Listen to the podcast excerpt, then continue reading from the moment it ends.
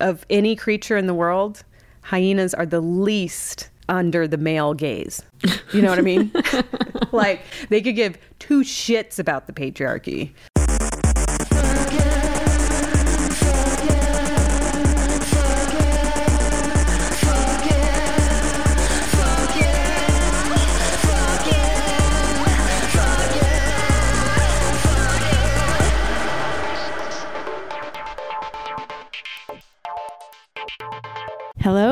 And welcome to Fuck Yeah, the podcast where we say fuck yeah to a good catch up. I am one of your hosts, Sarah. I am joined by my very cozy yet fashionable Hmm. co-host, Oh. Robin. How are you doing, Robin? I am having a day. say more. well, I'm just going to say this is my fuck yeah, but also just like, what the fuck? This is. I, It's all the things. Today is everything all at once. I have not seen that movie, but it feels that I Everything everywhere all just, at once. all at once. It feels emotionally that way. Where okay, so today, this morning, I got up at the crack of dawn and drove Max and my children to LAX, and they got on a plane Uh-huh. to go see Max's parents, their grandparents, the boys' grandparents in France where they live. So they are going to be gone for 27 days. today is day, 27? today is day 1 of 27 days that I am child free. Whoa. I this is not I have not had That's longer than I thought it was it's going to 27 be. days. It's almost a full moon cycle. Wow. So, just so everybody knows, if you include pregnancy, which I think is part of parenting, it's been over a decade since I've been away from my kids. Like I think more than 2 days. I've not been away away more than 2 nights from my kids. Usually only one night. I've never been alone overnight in my own house. And now I have 27 days. I am first of all heartbroken yeah. that they're gone yeah. and fucking elated. And i'm super tired and happy and sad. And it's just all of these emotions. I'm having huge revelations in therapy and stuff. I'm having all this somatic work is really starting to pay off and i'm having like explosions of connections and things. Everything is super intense but it does feel like the right thing in the right direction. It's hard to be away from someone like my oldest. We had a hard time separating. He's almost Yeah. 10 and we've never been away for this long. oh. It's very intense. But I've also, for 10 years, been hardcore caretaking for multiple people. And to have this time off is just, I mean, I, I've talked to so many different moms, especially, and they're like, What? You are getting how much time? Like, jealousy all around. I don't know. It's just such a weird feeling. It's so, it's such a privilege and such a heart squish. Oh. You know, it's really hard. You know, it's so interesting because Ruby is about to go away with her co parent for nine days. Yeah. And I've never been away from Ruby for that long, but I have been away from Ruby for five days at a time. Mm-hmm. And every week I have time away from her Yeah. because I have split custody. Right. And it's so interesting to hear you as you're saying it, it's making me think of, oh, this experience that I have as a parent, I don't know that I really give voice to it. Mm. But it's incredibly destabilizing each week to be away from her. And there is a freedom. Like, I, when I was going through my divorce, I had a friend and I did not appreciate it at the time who was like, Oh, I've heard such great things from my divorce friends about being able to co parent instead of, Yeah. you know, having their kid full time. And I was like, Fuck you. Hmm. There's nothing about this that is great. I will never feel that way. And I'm at least in a place now where I can recognize some of the benefits of Yeah. having some time to myself certainly but there is always an undercurrent of tension that is in my body Hmm. when I am away from my child and I do not have eyes on what is happening. Like, I don't have any like control over what her environment is. And it's not so much worry because I do have a really great co parent who takes excellent care of Ruby. Do you think it's because we feel responsible for them? Of course. And I, I feel like if anything ever happens to them, I feel an enormous amount of guilt that I should have somehow prevented it. Yes, yes, yes, yes. I feel very responsible for Ruby's path at this stage in her life. Maybe I will always feel this way. Mm-hmm. And it's like a rupture mm. almost in not in the connection, but in like what it feels like I am like responsible for. Yeah. You think I wonder if it's like a biology instinctual thing like we just feel like we need to know that everything's okay. I mean, so like today for example, I've been multiple times checking on their flight to make sure it's still in the air. You know what I mean? Yeah, I can and only at the imagine. Same time, I am in my home alone, blasting music and rearranging and painting everything and having the best time. I'm like smoking weed inside. You know, it's like balls out right now. It's so great, and I'm so worried Yeah. you know and heartbroken i just feel like it's really and it's not even heart i i know it's like a chakra thing it's really my solar plexus and a little bit my throat so when my oldest was you know we were cuddling and kind of crying last night about the separation and i was like but you know part of it is this is something that in a way we have to get used to. Part of you growing up is that you'll spend more and more time not mm. under my watch and not connected in that way. And this is sad but it's the beginning of that. And i'm like but don't ever like move out of los angeles. I mean i'm gonna i don't know. Sometimes i'm like oh they'll have to live with me because they won't be able to afford anything in los angeles so like, oh darn! uh, I just someone just told me that they have done studies and something like over ninety percent of our time that we have with our kids is between zero and eighteen. Isn't that sort Yeah. of unbelievable to think about? Yeah. You're going to make me cry because it's the relationship's so intense and so unique and so pure and so difficult and trying and exhausting and frustrating. And it's like you don't want it to end and you're like also stop touching me. You touch me too often and stop ta- saying my name all the time. like just the amount of times that I hear mom throughout the day to have that cut down to zero. Although I will end up FaceTiming with them almost every single day, so I'll still probably have about like 10 or 20 moms in there. I just I can't describe to you how often they say my name. It, uh, no, no, I,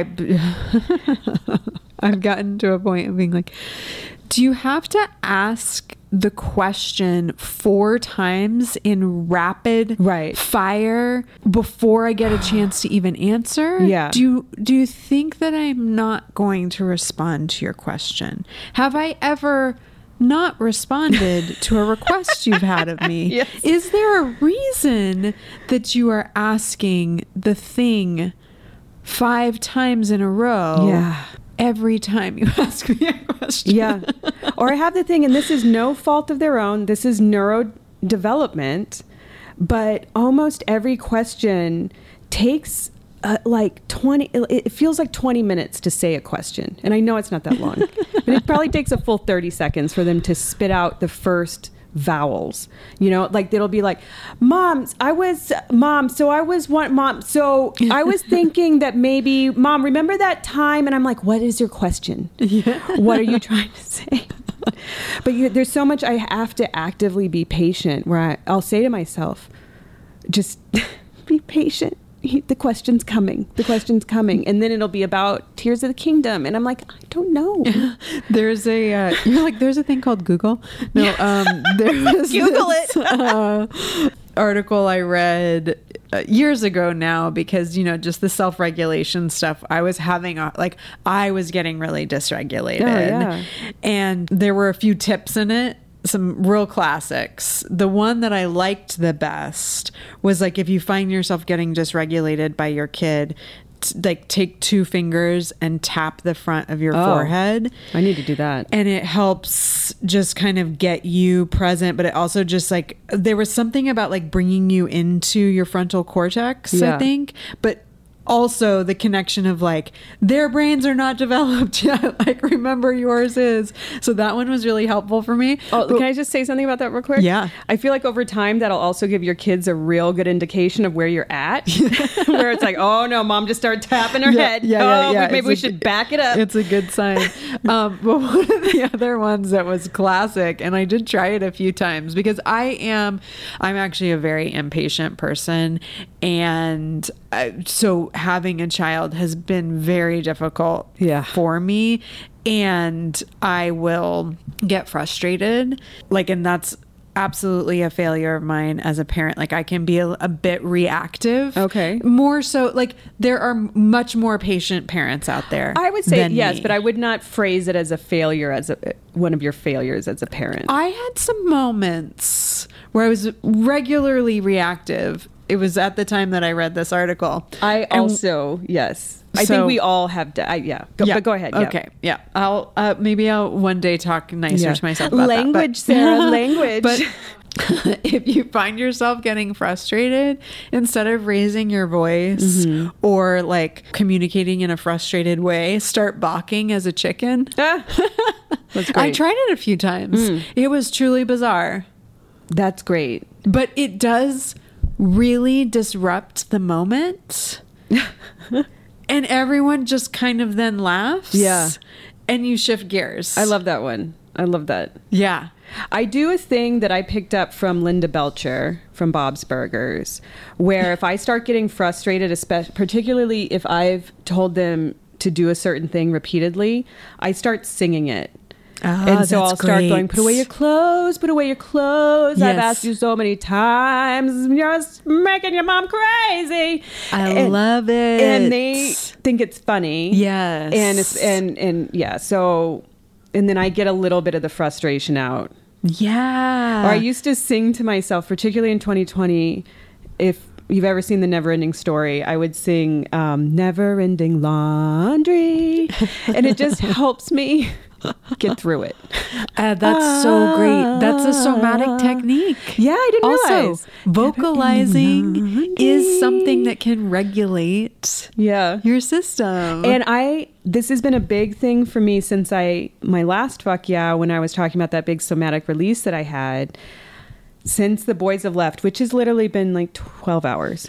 Um, I have been doing a lot of music blasting and a lot of music singing. I do not know the lyrics to most songs. I know a few. So, but like She Bop was on, I don't know most of the lyrics, but I'm singing them anyway. And I'm getting goofy with it and funny and loud. And so I'm just trying to be really loud That's right great. now. It sounds like you're giving yourself a little bit of kid time I'm trying. when you are kid free. That's so nice. Some yeah. play. So we're doing some listener questions today, and I have a couple questions for you too, Sarah. Oh, cool. So I think it's gonna be a fun, chill episode. But first, I want to do a little bit of a correction and a little bit of a more information type of thing. Remember a while ago you were talking about lesbian seagulls, Yeah. and then I started going off about hyenas, and it turns out I got a fair amount of it wrong. And there's a lot of interesting things that I didn't know. So, are you ready for some hyena action? Yes. some hot, hot spotted hyena action. Everyone, sit back and let me blow your mind about goddamn hyenas. Now, this is specifically the spotted hyenas. Okay. These are the largest ones and the ones that you usually see in like the animal documentaries and stuff. So, this is an article that I found on the Googles from ideas.ted.com. It was written by Lucy Cooke in 2019. This is the one that had the most concise information, but all this information was validated by other articles that I read as well. So I'm going to be reading primarily from this one just for ease. The hyena is an animal that looks and hunts like a dog, but it is in fact a souped up member of the guess what family? Feline? Mongoose. Oh. What the fuck? Okay, which makes it, like you're saying, more closely related to a cat than a dog. Okay. But they're weasels. Am I right? A mongoose is a weasel. They're very large weasels. what? Okay. Even more baffling than what kind of animal the hyena is, is the basic question of its gender. Uh, The spotted hyena's clitoris extends almost an impressive eight inches and is shaped and positioned exactly like a penis. Hence, it's known in polite biological circles as a pseudopenis. They can even get erections. The female spotted hyena also appears to sport her very own pair of testicles. What? So is this extra skin? Her labia have been fused to form a false scrotum and are filled with fatty tissue swellings, which are quite understandably mistaken for male gonads. But there are male hyenas, correct? Yes. Okay, okay, because now I'm like, wait The appearance of males and females are so close that sex can only be determined with certainty by palpitation of the scrotum. You have to squeeze their balls to know whether or not they're male or female. So everyone is having sex with everyone in the hyena world. It doesn't say that. Okay. But you cannot visually tell the difference between males and females because the females have penises and testicles, not ones that function for reproduction, Yes, but, v- that appear Yes. very similar to the genitals of a male hyena. I wonder what the evolutionary function of that is. but listen to this. Okay, okay. The female spotted hyena is the only known mammal with no external vaginal opening. Instead, she must urinate, copulate, and give birth through her multitasking pseudo penis. okay? this last eye watering feat is like squeezing a cantaloupe out of a hose pipe. And 10% of the first time hyena mothers die in the mm. process. The fate of their cubs is even more precarious since the umbilical cord is too short to navigate the birth canal. That's not only twice the length of a similar sized mammal, but also includes the cheeky hairpin turn halfway down. Up to 60% of cubs suffocate on their way out. Oh, So basically, it looks like a male hyena is giving birth out of its penis. wow. And that for some reason, their clitoral penis has grown so long, but the umbilical cords have not. So the pups get stuck in there. 60%. You're losing more than half of your cubs. Why is evolution trying to take out the hyenas? Do hyenas serve a purpose? I think that they are fucking each other with these phalluses, and they don't mention it in this article, but I think that must be part of the reason. But that's so nuts that your entire species looks like one sex. Spotted hyenas are unlike all other mammals in that the females are significantly bigger than the males and much more aggressive. Every hyena clan is a matriarchy ruled by an alpha female.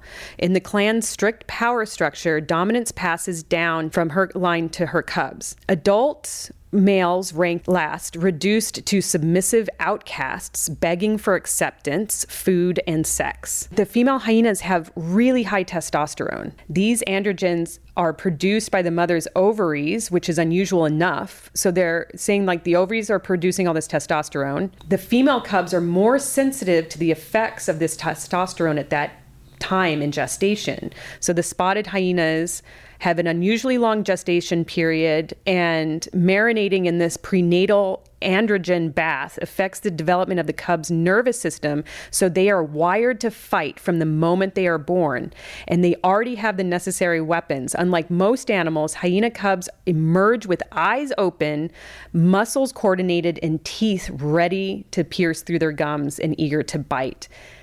Newborns often kill each other. Wow. So I, I don't know. It's like hyenas are just nuts. Well, I just looked up the spotted hyena because I want. First of all, the cubs are very cute. They're very cute. y'all. So look them up. They're adorable. And listen to this. Okay, Maybe we can me. learn a little bit about intercourse. Sex sees the male forced to squat at the female's rear, stabbing away blindly in an attempt to insert his erect penis into her floppy half foot pseudo penis. Oh, So, sex is docking. Uh-huh. A pretty tricky exercise that's completely impossible without the female's full cooperation. oh. And this is what I love about this. I mean, it sounds like a real shit show being a hyena, but you do not fuck a female hyena that does not want to be fucked. I'll tell you what.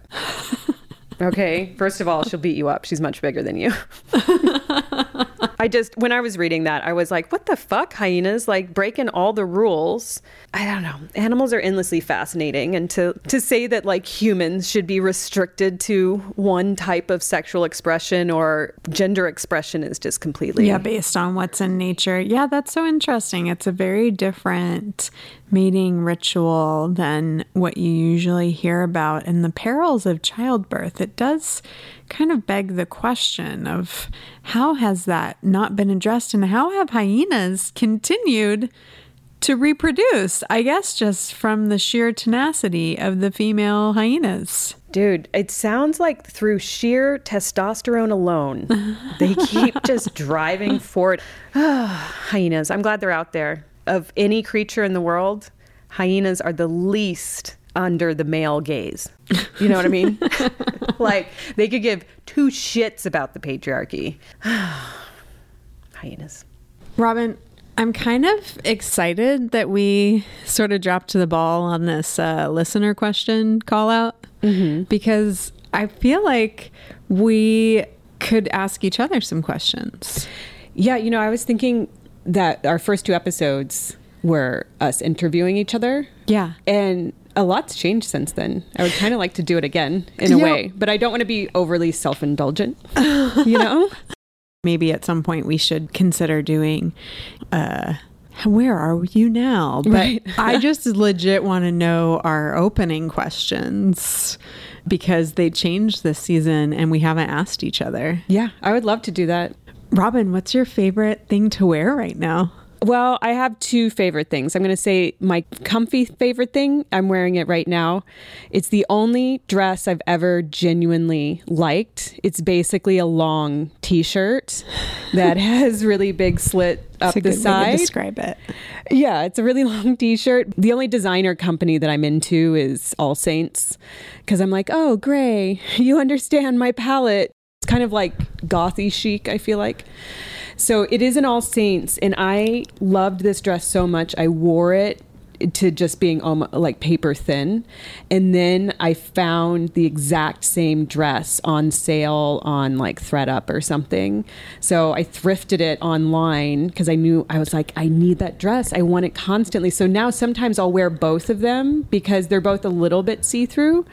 But around the house, it's like just one. And right now it's so hot and it's like that perfect amount of like no underwear, breezy vibes.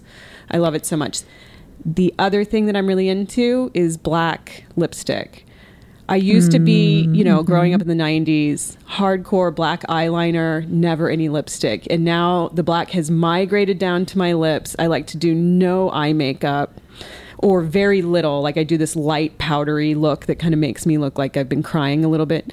like I have the kind of pallor, like I have like no coloring around my eyes unless I put it there. I know a lot of people don't like the dark circles around their eyes, but I find it as a no pigment around my eyes person, like kind of compelling. I'm like, oh, I love like just the darkness around the eyes. Like some people have smoky eye all the time. Anyway, I don't have that. So I put a little pink around the edges, and all the time people will be like, have you been crying? And I'm like, well, maybe. I don't know. Sometimes, most of the time, yes, but that's not why I look this way.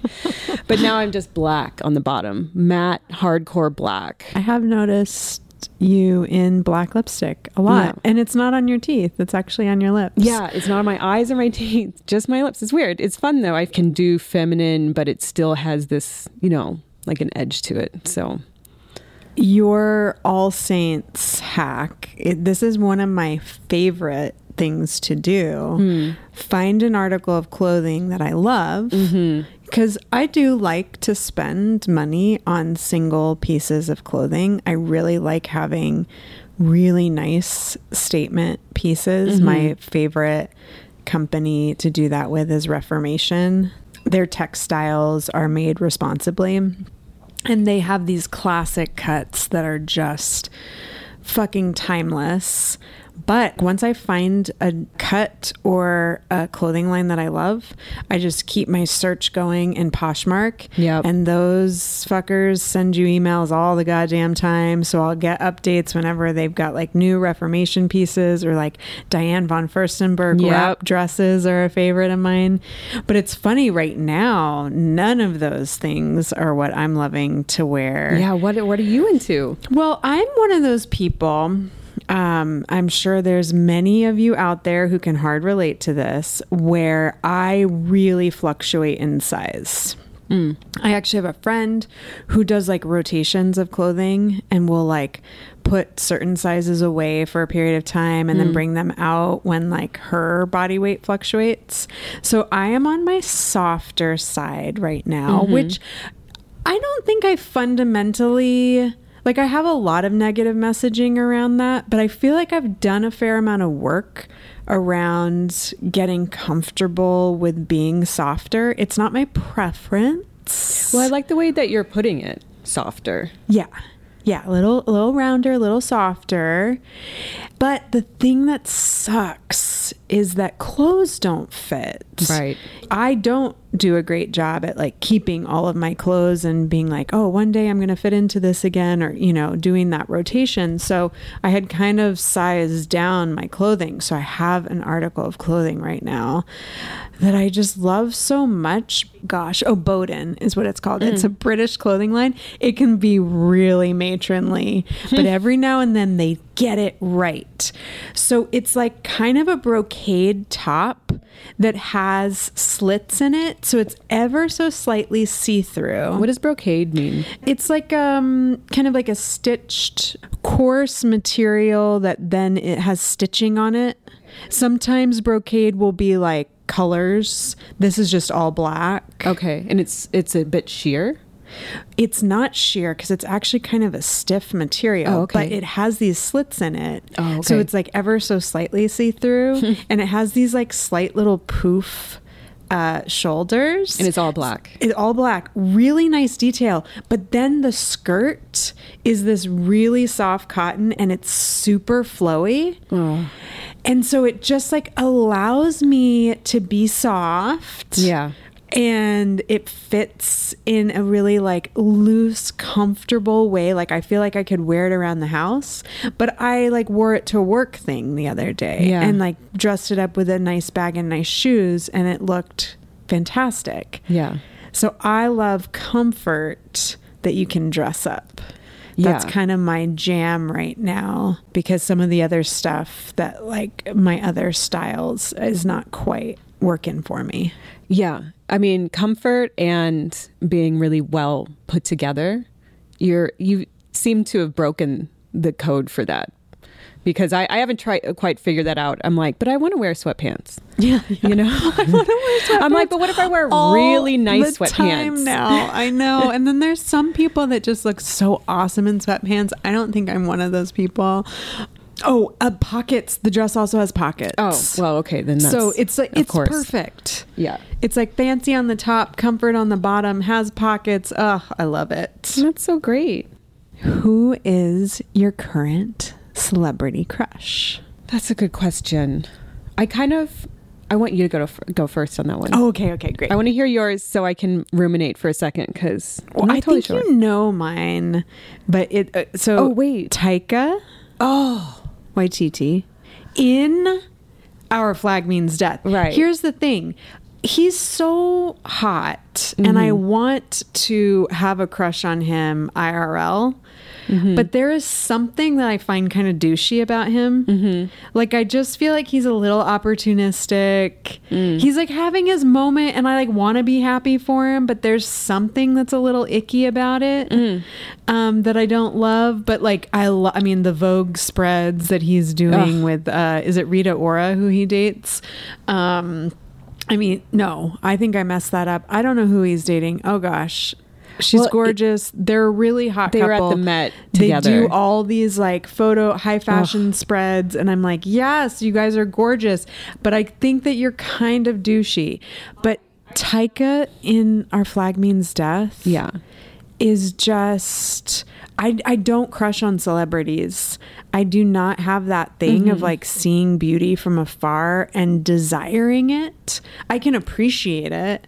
I think that there's beautiful people. It's actually something I find challenging about like Andrea has a lot of magazines and things from the 90s of like supermodels. uh, you know, uh, Gal Gadot was an obsession for a while. Like there's these beautiful women that I just come across these like images of constantly when especially when like when we moved and like all of her stuff is getting packed up and I'm like god I don't I don't think I have that thing of just like there's just this beauty that is so far away from you and you desire it. I don't fantasize in that way. Yeah. But there is something about Taika as Blackbeard mm-hmm. that just there's like a vulnerability to that character, like mixed with the toughness and then the aesthetic of the long kind of wild hair Yeah. and his color. I'm just like, oh yes. Yeah. It's doing it for me.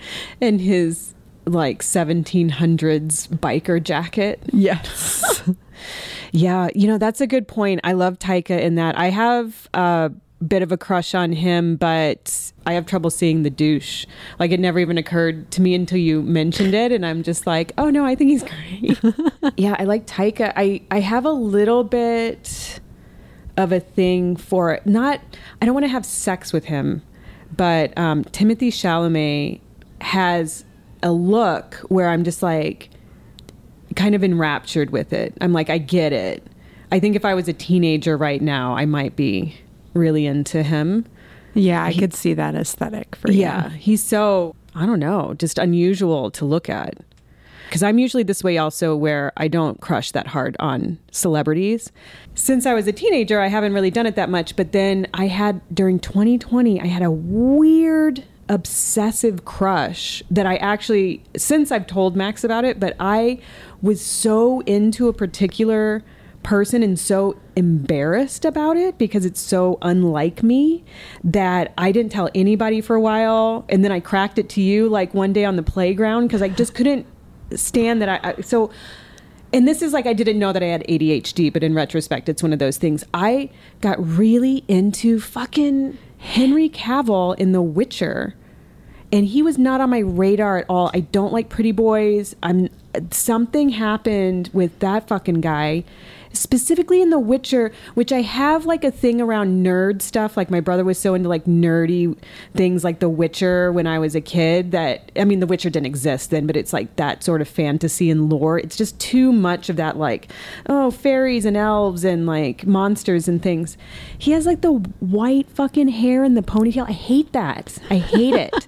but the first time I turned on The Witcher and I was like, I saw him and I was like, what am I looking at? There's a dissonance in his look. Like I I could see why in that show he's also a real big douche apparently in real life. I- I hate wouldn't be to, I hate I to burst your bubble, but I mean, I think because his hair is so white. Yeah. And it's not meant to be. Right. It's almost like it gives him an edginess. Because I also think that he is attractive in a really different way from how you usually like. He's not Superman, right? Like, Right. he's not classically beautiful in that show. Yeah, because in Superman, it's like he's too much. I'm like, okay, you're perfect. We get it. You're, yeah. you're good to be Superman, but Superman's never been interesting because he's just like a pretty boy good good doer. Like, who cares? Yeah. right. But then when he's the Witcher, and I think also you're right, it's the white hair, and then they make his eyes like yellow.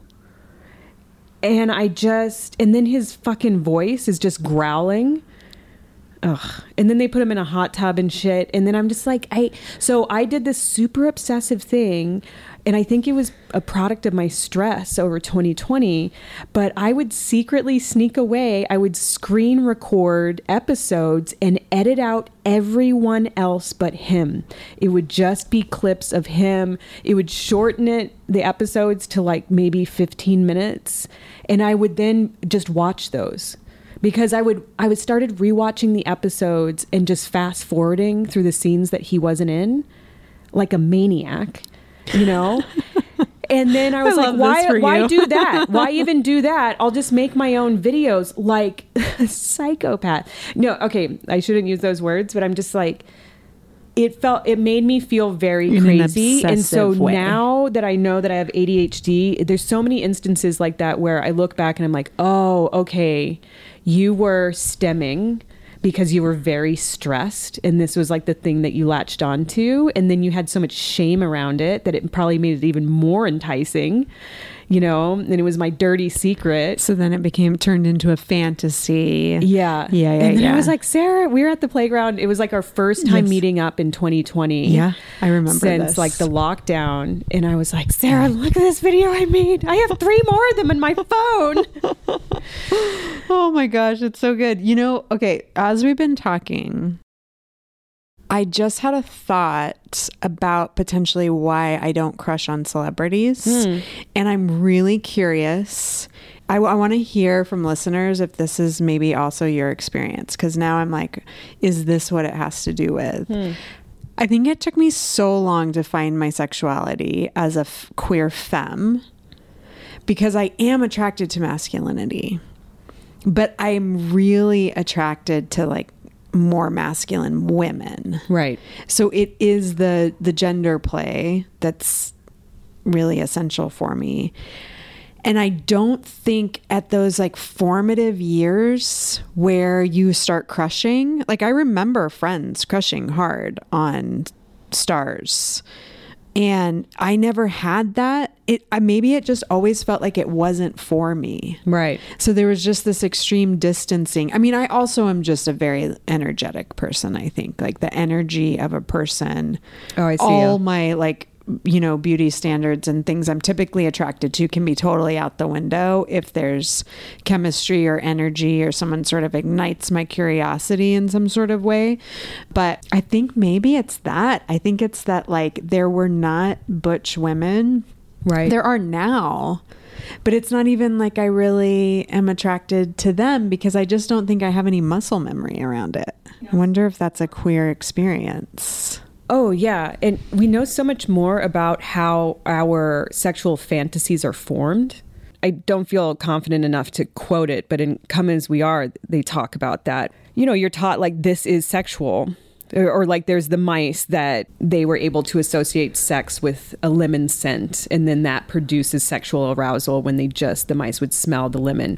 And it's obviously humans are completely susceptible to that and I, I'm wondering almost in, in a uh, opposite ish way if I just wasn't really, really ingrained in me that this is the this is the sexual peak, this is what you're looking for, was just, you know, based on pornography that I saw at an early age. Mm, you know? Yeah. Yeah. I mean, I think that that's a really common experience. We've talked about that before. The Yeah. like early imprinting of certain things. Like, I definitely got really hooked on romance dynamics. Like, I bought mm-hmm. into those classic kind of romance novels. My grandmother had them sitting around and I would read them.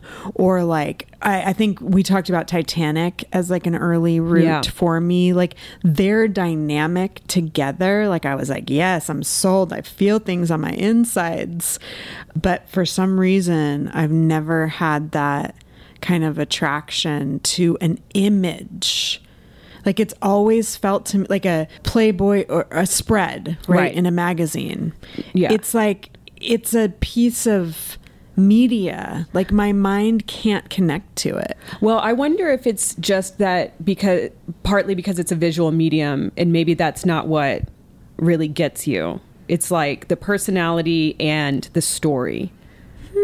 Did you find yourself uh, like kind of obsessed with meet cutes? Like the idea of how you would meet the person that would be the one or whatever, or how the romance would play out, or even the, you know, draw me like your French girls kind of scenarios, maybe.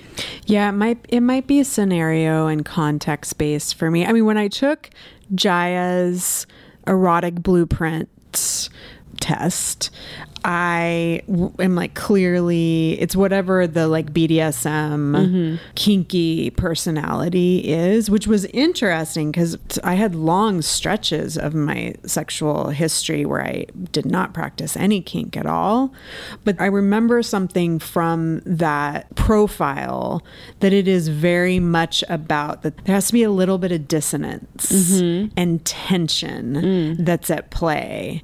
And I think that that classic beauty is sort of what you're describing with Superman. Like, mm-hmm. oh, he's too pretty. He's Yeah. too good.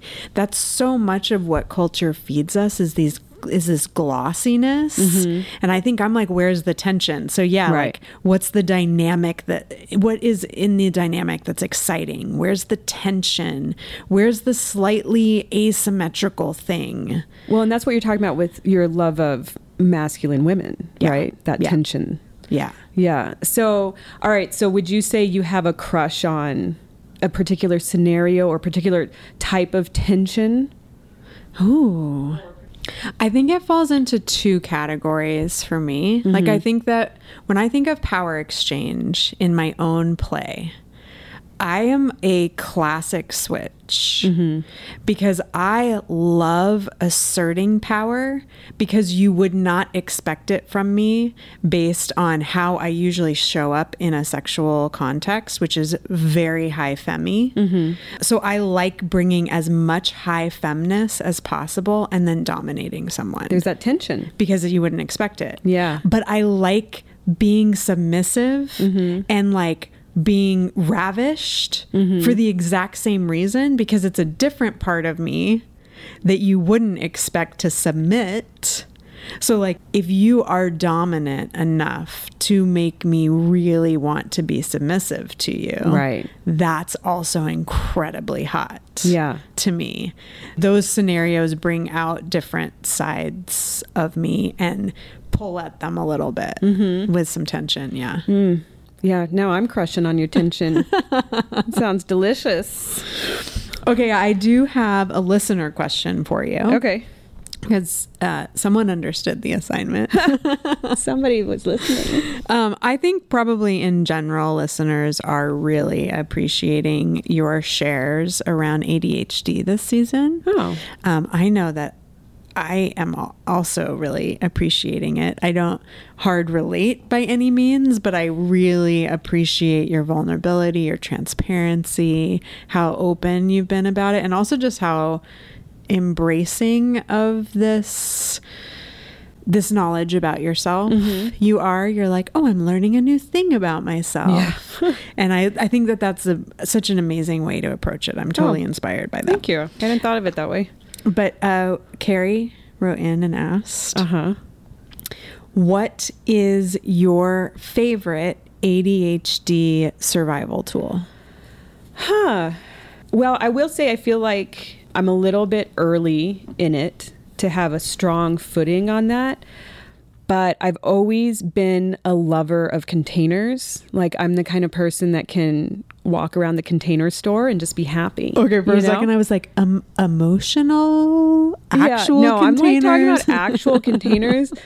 I mean, like Karen and I have talked about this. Like we've gone to the container store together at lunch just because it's enjoyable to look at all the containers and maybe think about buying. But their containers are too expensive. I never buy actually from there. Karen is a friend of ours who might also be a little like neuro spicy. Yeah.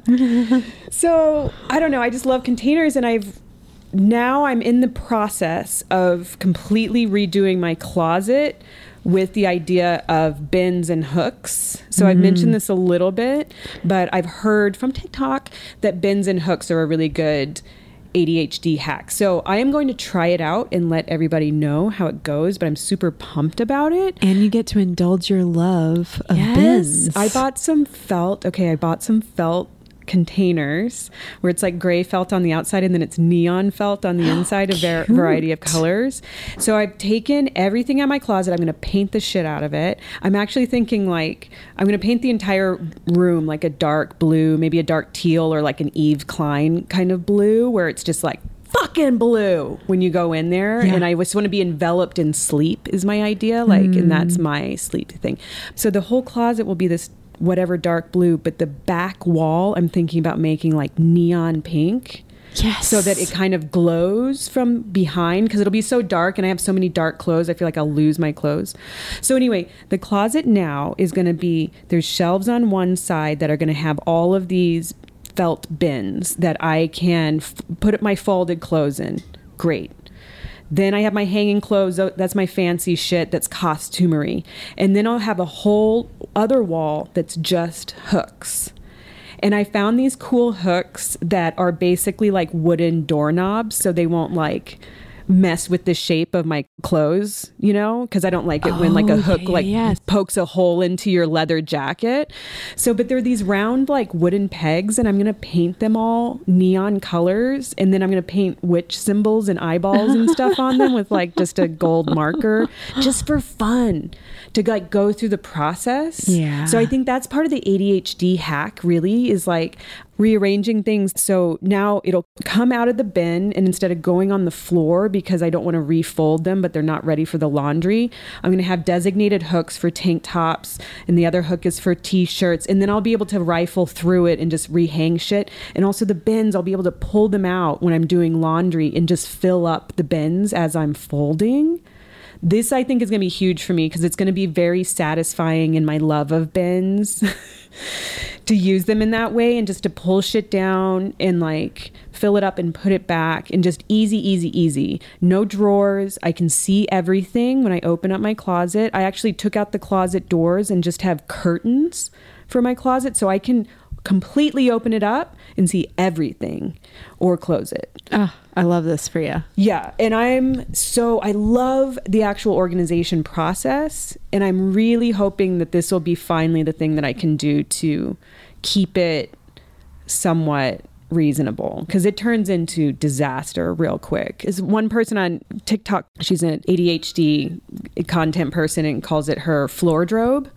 You know, and I'm like, yes, I know what a floor drobe is. I definitely know what that is. I have that. So that's what I'm actually working on right now. So I will let everybody know how it goes, like in a couple months, if I indeed have a floor drobe or an actual ADHD compliant um, closet. So that's my thing. Work with your ADHD, not against it. And I think that's like the thing overall we've been talking about. It's like we have to work with our defense mechanisms and our neurodivergence. So I'm trying to make it fun to organize and make it visually exciting because I think I am a very visual person. So the colors I'm really excited about making it into a project with the hooks and then also creating a system that works with your neuroses.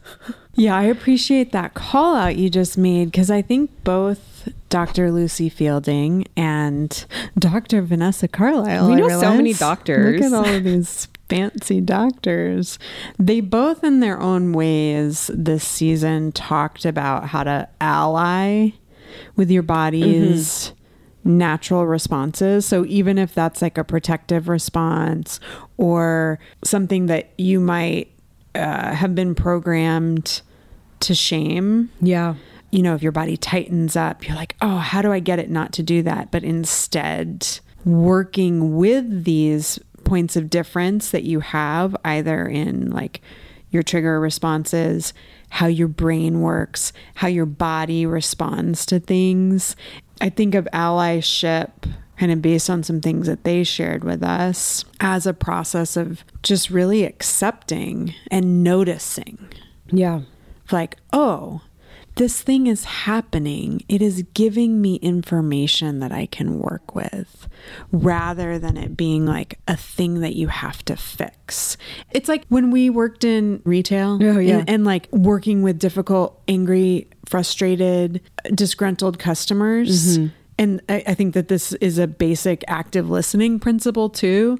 Oftentimes, people just need to be heard. They just need to vent their things Same with kids. kids you make eye contact, you really give some presence. Yep. Like you reflect back to them mm-hmm. what they've said. That's your basic de escalation tool. And the same is true within your own body. Yeah. Like you can easily de escalate or minimize, like you're saying with the floor drobe, Yeah. like frustration in your daily practices by saying, hmm, having a little curiosity, noticing, oh, this is giving me good information that I can respond to. And I don't have to necessarily problematize it. I think that's the biggest thing that I've learned and gotten out of this whole podcast. And it's been like parallel to my therapy, which has been wild to experience. Like going through somatic therapy has been so huge to me. Like I'm finally starting to get some real progress in my depression and anxiety because somatic practices that I'm experiencing in therapy and these discussions that we've been having have been hugely influential to me of just not only recognizing how hard I am on myself, but also making peace with all of these things that we see as shameful or that I was taught was shameful, like recognizing that anger is trying to protect me has been a huge release. And you're like, "Oh, what am I trying to protect? Who am I protecting it from or what?" And it's such valuable information it's just wonderful to be in more observation and alignment with these things. So, like the ADHD thing, what a relief it was for me to get that diagnosis because things like the floor drobe that I've struggled with since I was a child and been shamed for so much, and that I hide in my closet. You know, I definitely do that thing where it's like I just sh- keep shoving it in, just keep shoving it in. And because it's shame. And now that I know I have ADHD, I'm like, oh, okay. Because there's the other side to it where you also have this superpower. Your anger can become a superpower of motivation and getting you into the place where you need to get to, you know, as long as you're not getting like stuck in it. And the ADHD feels that way too. It has superpowers to it where I do have hyper focus. And the other side of that coin is other things get unfocused. And so I need to just work with it instead of being afraid or ashamed or hiding it from people. Or it's also like you can work uphill against something. Right. Or if it's accessible to you, to find ways to just be in flow with that thing, it's probably going to be more harmonious Yep. process because everything's just going to feel hard until you can kind of identify like, oh, what of these things do I actually need or want to, to change and what of these things can I flow with with a little bit more ease? The flow. It was water that made the Grand Canyon. Am I right? Go with the flow. See what you can do. I feel very in the flow. There is a lot Ooh. of things going on that includes this podcast that everything is starting to synchronize and my path is clear to me. For the first time in my life, it's bizarre. But this whole like quote unquote getting in touch with your feelings, it's out of quotes for me now. Like I get it. I think this is like the thing of maybe when people feel like they have a calling or they just have confidence is this confidence like i don't know what it is but, i feel so much more sure of myself and it seems so obvious now but it really is feeling your feelings recognizing them and accepting them being okay with them leads to wonderful things i had no idea i've been struggling for so long Synchronicity is one of those things I think that I pay attention to the most Yeah. now. You know, I used to kind of like look for signs of that I'm on the right path, and now it's I'll notice when certain things are lining up or when there's like that domino effect mm-hmm. of like this person heard it from this person and then like this other person heard it and that person's kind of just showing up at the right time. It's like taking a moment to notice when synchronicity is happening for me is how I feel like the universe talks to me. And sometimes when there's just a lot of struggle around a thing, I've learned to just go, "Oh, wait a minute." yeah maybe don't try to push this boulder up this hill because that used to be my strategy. Yeah. I'm going to push this boulder up this hill and it's going to prove that I'm awesome. Yep. Yep. Or I used to think endurance. Like if I could take it or I could work long enough or I hard enough or whatever that somehow that would prove something like that of my value, I guess. Yeah, yeah. I think it's value related for Yeah. me too, for sure. Yeah, or that I deserve to be here or something and now Yeah. I'm like, look, I'm a I'm a I'm a human animal and I'm tired. and I deserve to sit here. you know? Yeah. Sure there's a lot of entitlement wrapped up in that too. Well, it's so hard being a human. I don't like it. I want to be a dog. I want to be a well-kept chihuahua. Ooh. I, I wish I could be guapa. You would want to be a lap dog I would love to be a lap dog. more than a cat. Oh, yeah. Huh. As long as I was with a good person, it all matters on who you're with. Even Yeah. with a cat, you know. Yeah. If I was on the streets, I'd want to be a cat. Mm, okay. Fair enough. I see. I, I, I see that. And where do you stand on that? No, I'm just kidding. I have a question for you. Okay. So not a listener question. What are your favorite TikTok accounts? Oh, you know, I, I'm actually going to look at my TikTok just so I can reference a couple. Half the people on TikTok I want to ask on the show because I follow some good ones. I love Samantha Fox.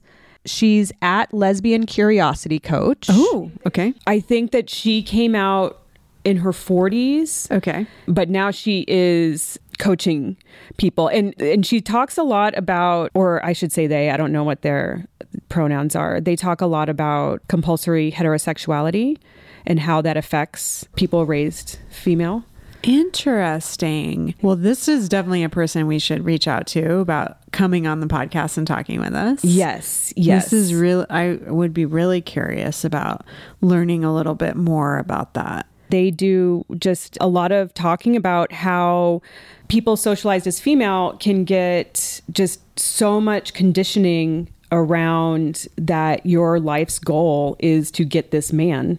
And we're just also susceptible to that. I know that I have been heavily involved in that. And what's I'm really questioning all of my sexuality right now. I hmm. mean, partly it was like reading those journals from when I had my basement flood and everything. So that episode really got me thinking of like, oh, I was writing about being queer as a teenager and not realizing yeah, it. I remember that.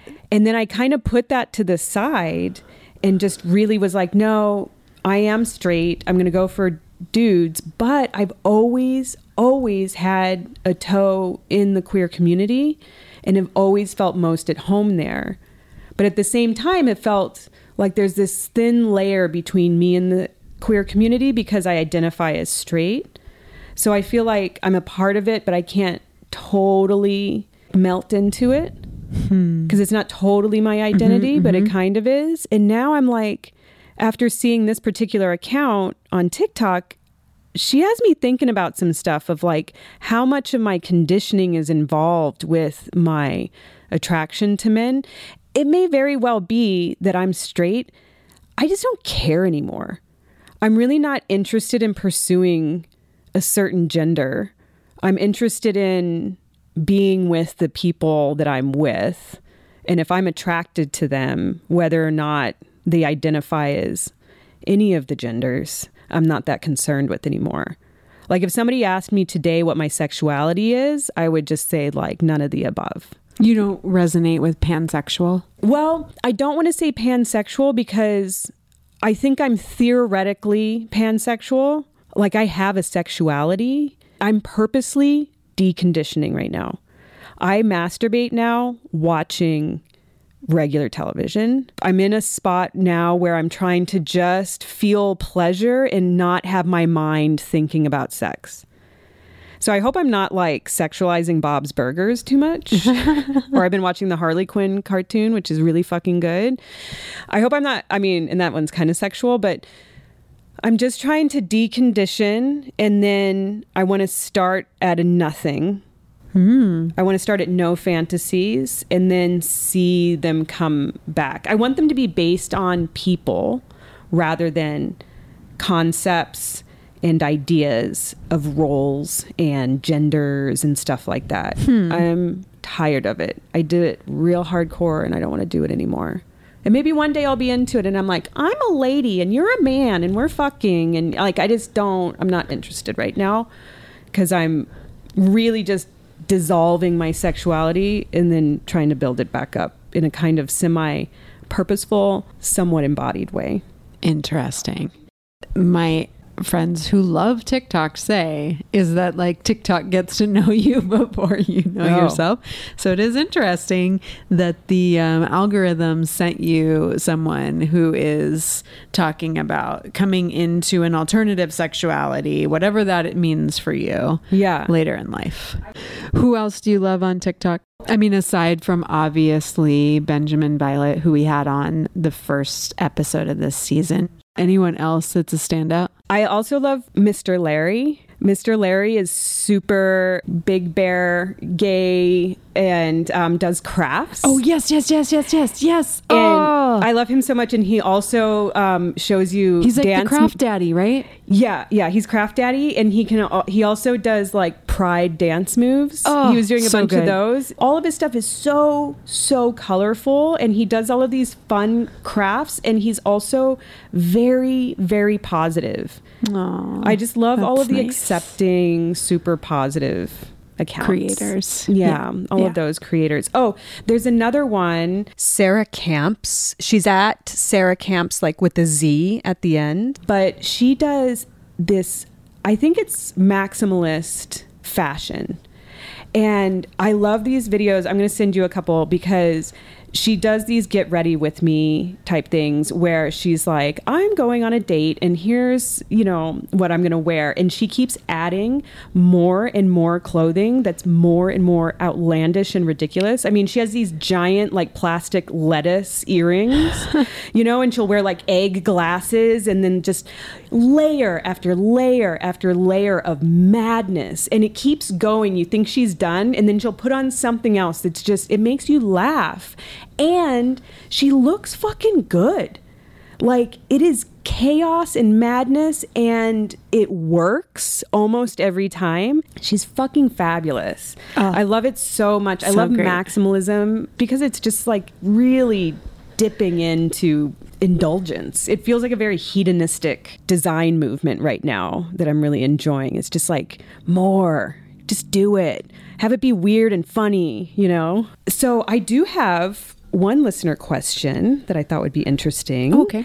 So Josie from San Jose was wondering what kind of self-care practices we have. I mean, we talk a lot about self-care and embodiment. Hmm, mm-hmm. What do you do? Okay, a couple of things I'll say on self care. If you haven't listened to the Vanessa Carlisle episode yet on somatic practices, I think that there's a lot of wisdom in there for sure. Go back and listen to it. But I really resonated with something that Vanessa was saying about just simplify things hmm. because I think that self care has this weight to it mm-hmm. that is a block for a lot of people. So, like, I'm like super basic bitch around some of my self care practices. For me, right now, in this moment, mm-hmm. I used to be a little bit more elaborate about it. I legit just try to notice those things that I enjoy. So cooking for me is a really big thing. And now that uh, we're all living under one roof, I get to cook more because I'm not kind of going back and forth between houses and I have a little bit more downtime than I used to. Yeah. And so when I have an opportunity to cook a meal for my family, I'm just noticing it. I'm noticing what I enjoy about it. I'm noticing a little bit of extra time I have to do it. The maybe slightly more complicated meals, like once maybe twice a week that I mm. get to do with my extra time. I'm in a workout routine right now that's fairly consistent, but it's not as intense as what I've done before. Where my mind goes is like, oh, you used to be able to do these reps faster, or you used to Right. do more weight. And so, what I'm actively working at doing is just being in appreciation in that moment that I am taking the time to do the exercise. Mm-hmm. And that I'm doing a nice thing for my body. And so it's just like I'm just bringing a little bit of intention to some things that are just really simple things that are part of my daily practice that I enjoy. So just kind of putting my attention on them a little bit more. There is a pleasure practice Ooh. that I like is my favorite and the one that I kind of promote to people a lot lately because it doesn't take a lot of time hmm. and it in, is entirely just using your imagination. I don't know if I've talked about it on the podcast before, but I've definitely incorporated it into classes. Is this the pleasure garden? yes. I mentioned the pleasure garden to my therapist who specializes in somatic stuff. She loved it. It's really great. Yeah, it's just like it's finding that space, kind of that internal space. It started resonating for me so much as like a working mom and like not having a ton of time. And like Ruby and I legit lived in a one bedroom apartment for years. So mm-hmm. like not even having like physical space during the pandemic, like being able to like find this space inside myself Yeah. that I could sink into. And you just like go down seven floors, you let the elevator doors open, and it's a garden and it is whatever you want to put in there. Right. And it doesn't even have to be real stuff. Like right now in my garden, I definitely have a hammock and I have like this magical pool of water that's in the ground that is really dark, kind of like mugworty, mm. but it's always like the perfect temperature mm. and I float in it. Nice. Like my body perfectly floats at the top, kind of almost like an isolation chamber Yeah. type vibe.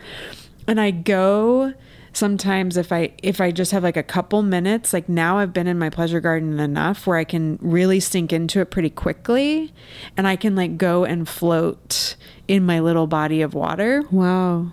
And I have like a shit ton of stars in the sky and stuff that I look at. It's like this magical little place that I've just created inside my mind. Yeah. And it's so peaceful and pleasant. I love that. That's really wonderful. For me, also, a big part of my pleasure practice that's come from this podcast has been noticing the little things. We've had Yeah. multiple conversations about how pleasure doesn't have to be this multi orgasmic thing to count. Yeah. And so even just this morning, I was in the shower and I was like, yes. And I'll say to myself, this is pleasure. Mm. And that Yeah. simple thing of just like identifying it and feeling it in that moment rather than having my thoughts racing about what I should be doing or could be doing or whatever, slowing down and being in the moment is so important or there'll be these times where I'm so stressed about my kids and how you know I feel like I don't have space and they're but then there'll be these moments where we're you know having a really lovely time together. And I've been more conscious of recognizing that this is really nice spending time with them.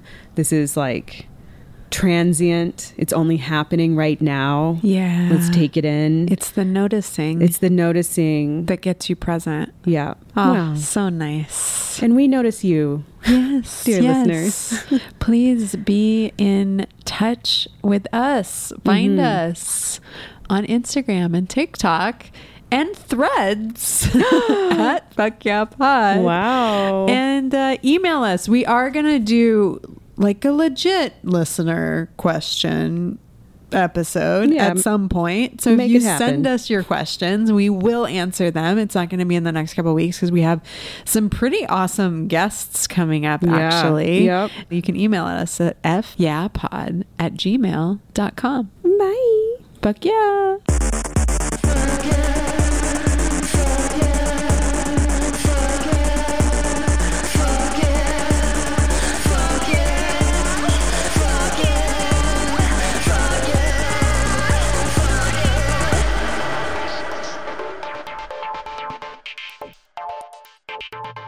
Fuck Yeah Podcast is hosted and produced by Sarah Tom Chesson, hashtag my mom, and Robin Jennings. Theme music is by She Her Sir. If you're enjoying the podcast, it would mean a lot if you would rate, review, subscribe, or share with a friend. You can get in touch by emailing us at fyapod at gmail.com or find us online at fuckyapod.com. Thanks for tuning in.